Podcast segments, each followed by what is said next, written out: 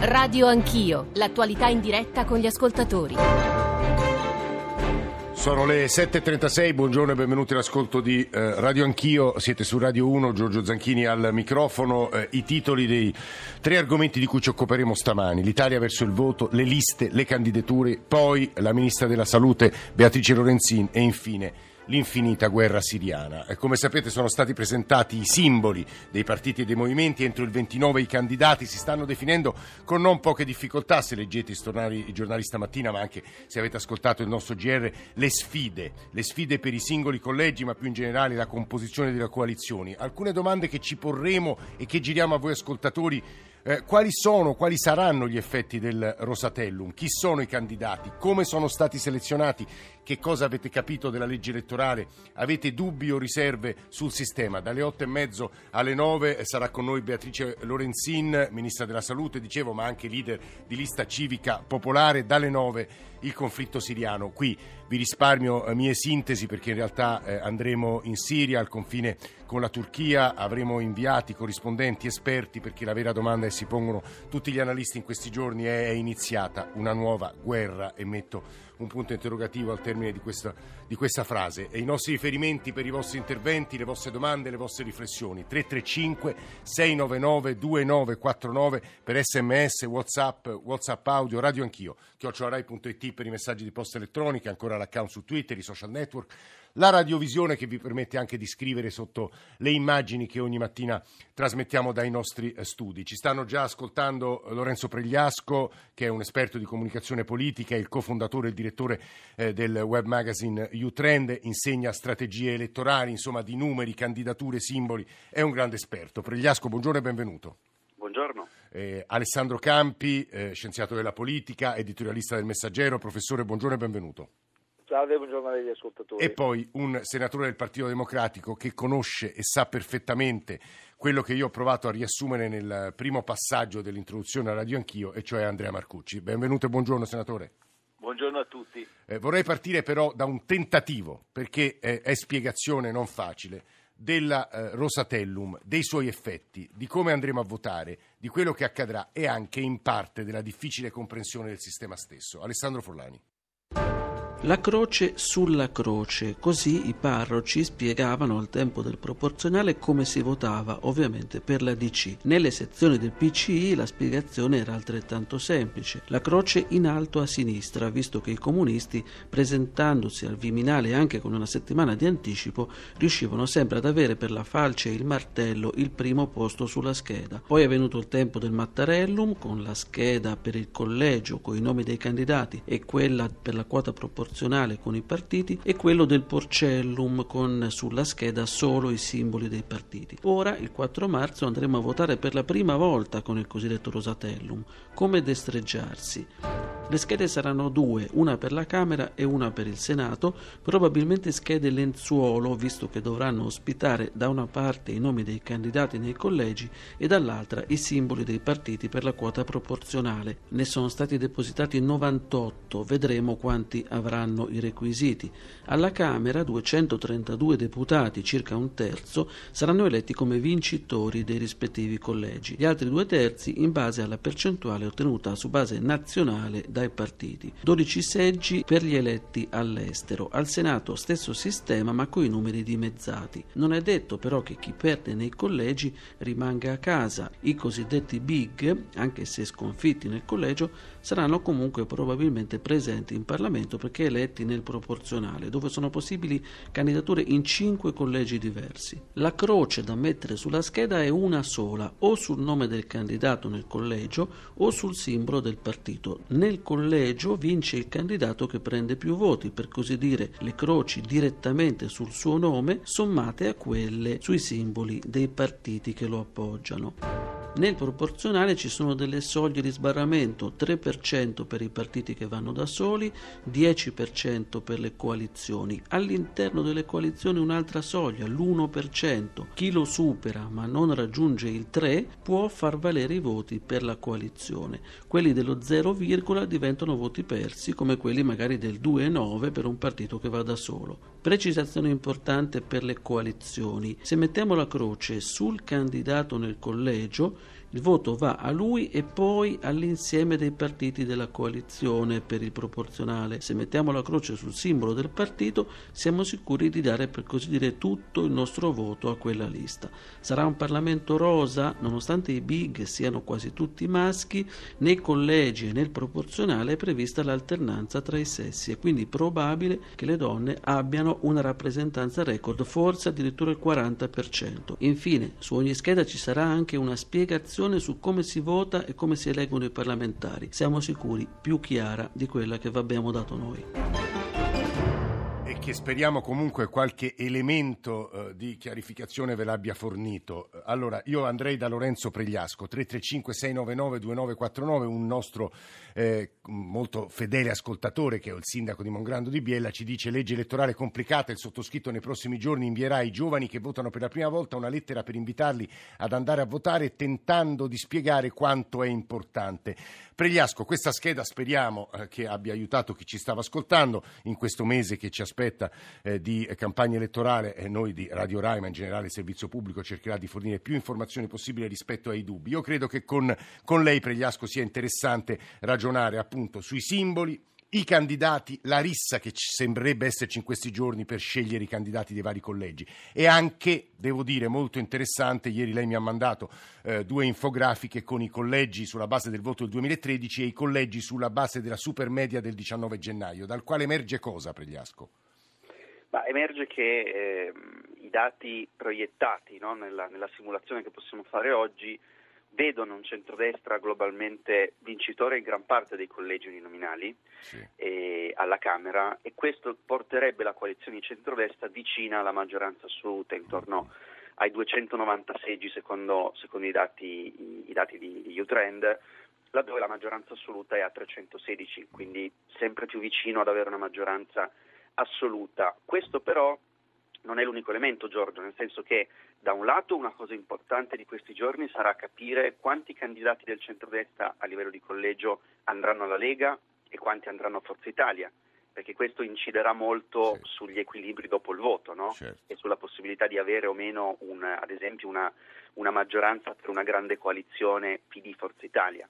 La seconda cosa che riguarda tutti è la sfida sul territorio, cioè i collegi riaprono la sfida eh, casa per casa, per così dire, anche se ci sarà soltanto un mese di campagna elettorale, la selezione dei candidati e la campagna che poi quei candidati faranno sul territorio risulteranno, a, a mio parere, decisive. Il PD su questo ha una difficoltà, nel senso che deve garantire agli alleati minori, Casini, eh, la Bonino, la stessa Lorenzin, dei collegi per così dire sicuri, cioè quei collegi in cui le simulazioni immaginano che il PD sia molto favorito e per fare questo dovrà rinunciare no, a un po' di posti per i propri nei collegi sicuri. Non Quindi a caso, Pregliasco, ti interrompo perché su questo poi dobbiamo sentire assolutamente Andrea Marcucci. Prima però vorrei chiedere ad Alessandro Campi, alla luce di quello che ci ha detto Pregliasco su queste insomma, proiezioni rispetto agli ultimissimi sondaggi, il rapporto Lega-Forza Italia, stamani la stampa di Torino titola, eh, ha un titolo del genere, eh, aspetta vediamo se lo ritrovo, ecco, la tentazione di Di Maio di un rapporto con la Lega.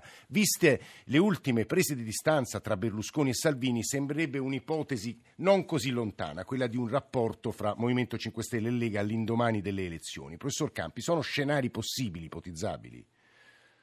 io, io, stesso mi ero divertito qualche mese fa a ipotizzare la grande alleanza populista, la grande coalizione populista, in alternativa alla grande coalizione che tutti danno per scontata o necessaria tra Partito Democratico e Berlusconi, perché in effetti c'è anche questa possibilità teorica che eh, Matteo Salvini, eh, Di Maio, quindi la Lega e il Movimento 5 Stelle, in nome della appunto, comune ragione populista, come una di vocazione anti-establishment ed anti-Europa si mettono insieme.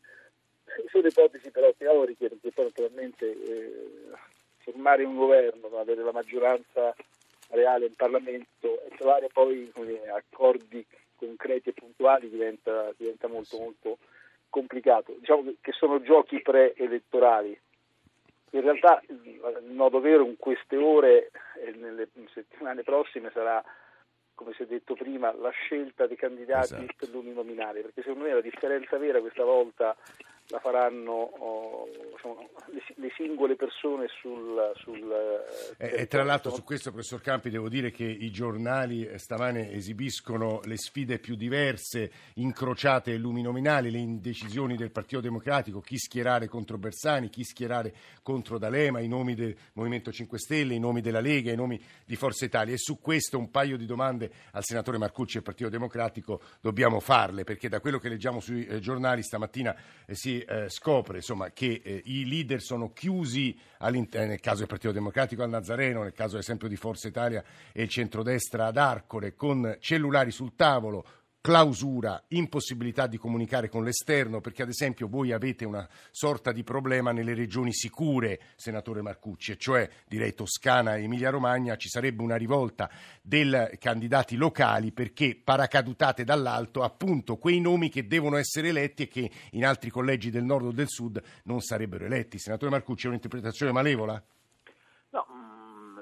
Io direi che è un'interpretazione, non mi sembra quella corretta. Dal mio punto di vista credo che in realtà sia un'opportunità e non un problema, nel senso avere... ha detto una... opportunità e non un problema? Certo, sì. avere una coalizione come la nostra, che è una coalizione comunque coesa in termini programmatici, a differenza del centrodestra che come voi avete spiegato molto bene, come è evidente dalla quotidianità delle informazioni che riceviamo dai media, eh, è un opportunità. È chiaro che questo porta ad indicare delle candidature comuni che sono comunque candidature condivise, autorevoli. Non mi sembra che ci sia questa rivoluzione dei territori. Io, come sentite, dall'impressione sono toscano, quindi diciamo le vivrei in prima persona, però sottolineo un aspetto che sta emergendo e io condivido pienamente, cioè quello che saranno importantissime queste candidature, il loro radicamento sul territorio, la capacità di esprimere le esigenze delle comunità che vanno a rappresentare, di interpretare se vogliamo in un modo anche un eh, pochino... Eh, ho capito Marcucci, ma se ad esempio anche... candidate la Lorenzin, poi glielo chiederemo direttamente alle 8.40, a Prato, i pratesi che sono abituati a candidature diciamo più targate a sinistra, sinistra, come digeriranno una, una, para, una figura paracadutata dall'alto, dal Nazareno? Ma guardi, io credo che appunto le candidature vanno condivise, quindi necessariamente ci sarà un confronto anche sul territorio. Mi sembra che i nostri territori si sono eh, espressi, hanno dato le loro indicazioni, alcuni territori hanno anche espresso gradimento nell'avere leader nazionali, se non anche leader dei partiti diciamo, più piccoli della coalizione. Quindi è un problema parziale. Io ribadisco, l'importante è avere capacità di interlocuzione con i territori, rappresentatività, cercare di, perché il, la differenza, vedi, i sondaggi fatti fino ad oggi, qualcuno di voi lo sottolineava, testimoniavano dei risultati ipotetici sulla base Lei dice quando si vedranno i nomi cambia tutto? E certo che secondo eh, me Ma che diranno gli altoadesini quando avranno la Boschi lì? diranno che hanno un rappresentante politico nazionale di livello e mi auguro che apprezzeranno questa candidatura per il lavoro fatto all'interno del governo, anche interesse, nell'interesse di quelle comunità, perché poi non è solo la presenza sul territorio, è anche la testimonianza nella propria attività parlamentare e politica di cosa si è fatto per le categorie, per un territorio, per una situazione, per una regione. Quindi io credo che se la eh, sottosegretaria Boschi sarà candidata nel Trentino avrà le ragioni per esprimere e per conquistare quei territori ieri, e quei Ieri contesti. sera Renzi qui da noi a Zapping ha detto che eh, insomma, il programma è pronto, le liste no. Eh, leggevamo stamani che il 65% dei vostri deputati e senatori non sarà rieletto eh, in base ai sondaggi e alle previsioni da adesso, quindi c'è una grande corsa, grande tensione per quei pochi posti sicuri. Orlando si sarebbe appellato a Gentiloni perché dice la minoranza non viene tutelata. Eh, lei non, immagino non potrà anticiparci niente, ma obiettivamente per il vostro partito il momento non è facile, questo momento è la decisione delle liste, Marcucci, e delle candidature. Guardi, io credo che nel momento delle candidature, in particolare con i collegi uninominali, diciamo, il momento non è semplice per nessuno perché è un momento di confronto, spesso ci sono più proposte, più proposte vuol dire ricchezza e secondo me è ovvio che sia così. Detto questo, mi sembra che il Partito Democratico, per come è radicato sul territorio, per come vive le candidature uninominali, per come è abituato a fare politica e a confrontarsi, francamente il problema sia minore rispetto a quello di altri, dove in realtà non si sceglie solo una persona, perché vede il centro-destra che deve scegliere tra la Lega e Berlusconi e eh. Fratelli d'Italia, sceglie non solo delle persone diverse in un collegio, ma sceglie degli approcci alla politica, dei programmi che sono completamente diversi. Noi questo problema non ce l'abbiamo.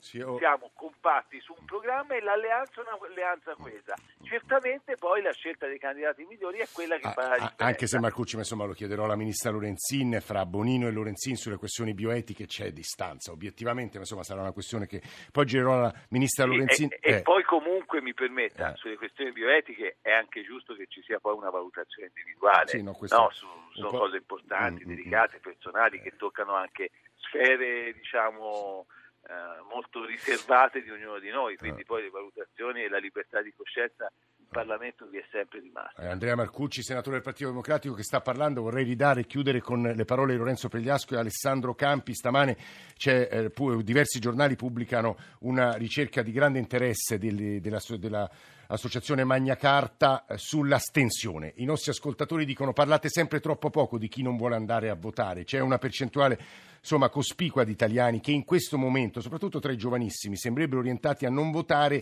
Per convincerli bisognerebbe puntare sul lavoro e sviluppo. Lorenzo, voi che dati avete? Lorenzo Pregliasco, U-Trend. Un, un, un parametro interessante per capire da un lato quanti andranno a votare alle prossime politiche e dall'altro quanto comunque sta crescendo il fenomeno dell'astensione è quello del referendum costituzionale che è stato poco più di un anno fa, fu vissuta un po' come un'elezione politica, andò a votare, Giorgio se ricordi, quasi il 70% degli italiani. Sì. Eh, la mia impressione è che alle elezioni politiche del 4 marzo più o meno potremmo stare su quella cifra. quindi 70. circa diciamo, tra il 65 e il 70. Ah, ah. Eh, sarebbe però un calo ulteriore di 5 Eh sì. punti rispetto a 5 anni fa, un trend che continua a scendere, quindi questo rimane certamente Perché un a tuo avviso, Lorenzo? Ma c'è un problema eh, quindi più generale di difficoltà della politica, a mio parere, a incidere sul- sulla vita delle persone nel momento in cui non c'è più un aggancio, per così dire, valoriale forte come c'era negli anni 50, 60 e 70. Quindi questa difficoltà è, secondo me uno, è uno dei motivi. L'altro è che in realtà le forme di partecipazione un po' più liquida, un po' più digitale no, alla politica stanno, non dico sostituendo, ma ci siamo capiti, stanno affiancando quelle tradizionali, incluso il voto. Eh, con quali conseguenze, professor Campi, lei che è uno scienziato della politica? La conseguenza è che mh, quindi si, si- si alimenta e si rafforza il circuito della delegittimazione e della sfiducia, eh, mentre invece bisognerebbe cercare di invertire questa tendenza storica che nel caso italiano ormai rimonta a vent'anni fa. Il problema è come farlo, Eh, è come cercare di riconquistare i cittadini alla partecipazione Esatto. e al voto. Mm, Una campagna elettorale tutta giocata sulle mh, promesse roboanti, eh, una campagna elettorale in cui da aiuta. quello che pa- pare di capire i, i candidati nominali non saranno le figure eminenti della società civile come si era annunciato, ma in realtà saranno i big di partito redistribuiti sul territorio. Tutto questo francamente non incentiva la partecipazione al voto, quindi anch'io sono convinto che il trend che già è molto chiaro da alcuni anni, si parlava del referendum, ma anche le precedenti consultazioni amministrative hanno dimostrato questa disaffezione crescente, è un trend che verrà confermato anche da queste Eh, professor Campi, ma il sistema uninominale, eh, almeno 232 eh, collegi alla Camera e la metà al Senato, lì vedremo un volto, una storia, un nome, non può aiutare quel terzo Potrebbe delle aiutare giovani? se quel volto, quella storia fossero di candidati che appunto non, non- non siano soltanto esponenti di partito. eh. tutti, tutti avevano annunciato operazioni di scouting, di reclutamento proprio per immettere nuove energie. In realtà il PD è costretto a, a ridistribuire posti attraverso Sì. i suoi deputati uscenti e attraverso i suoi alleati. Berlusconi mh, lo scouting lo ha limitato da quello che pare di capire a qualche giornalista che verrà E il Movimento candidato. 5 Stelle- Forse qualche sorpresa potrebbe venire dal Movimento 5 Esatto. Stelle, ma gli annunci che sono stati fatti si limitano a 3-4 persone non propriamente di primissimo piano che entreranno nelle Eh, liste. eh, eh, è un peccato perché l'uninominale era uno Esatto, strumento esatto, per fare esattamente Tra- questo, tra per l'altro tornare sul territorio Campi, e di qualificare l'offerta Eh, politica. noi questo lo vedremo perché entro il 29 bisogna presentare le candidature, saranno, lo dicevo, giorni febbrili e dopo i quali scopriremo i volti e quindi i nomi che saremo chiamati a scegliere. 335 699 2949, giornale radio delle 8, subito dopo la Ministra della Salute Beatrice Lorenzina ai nostri microfoni per un confronto con voi ascoltatori.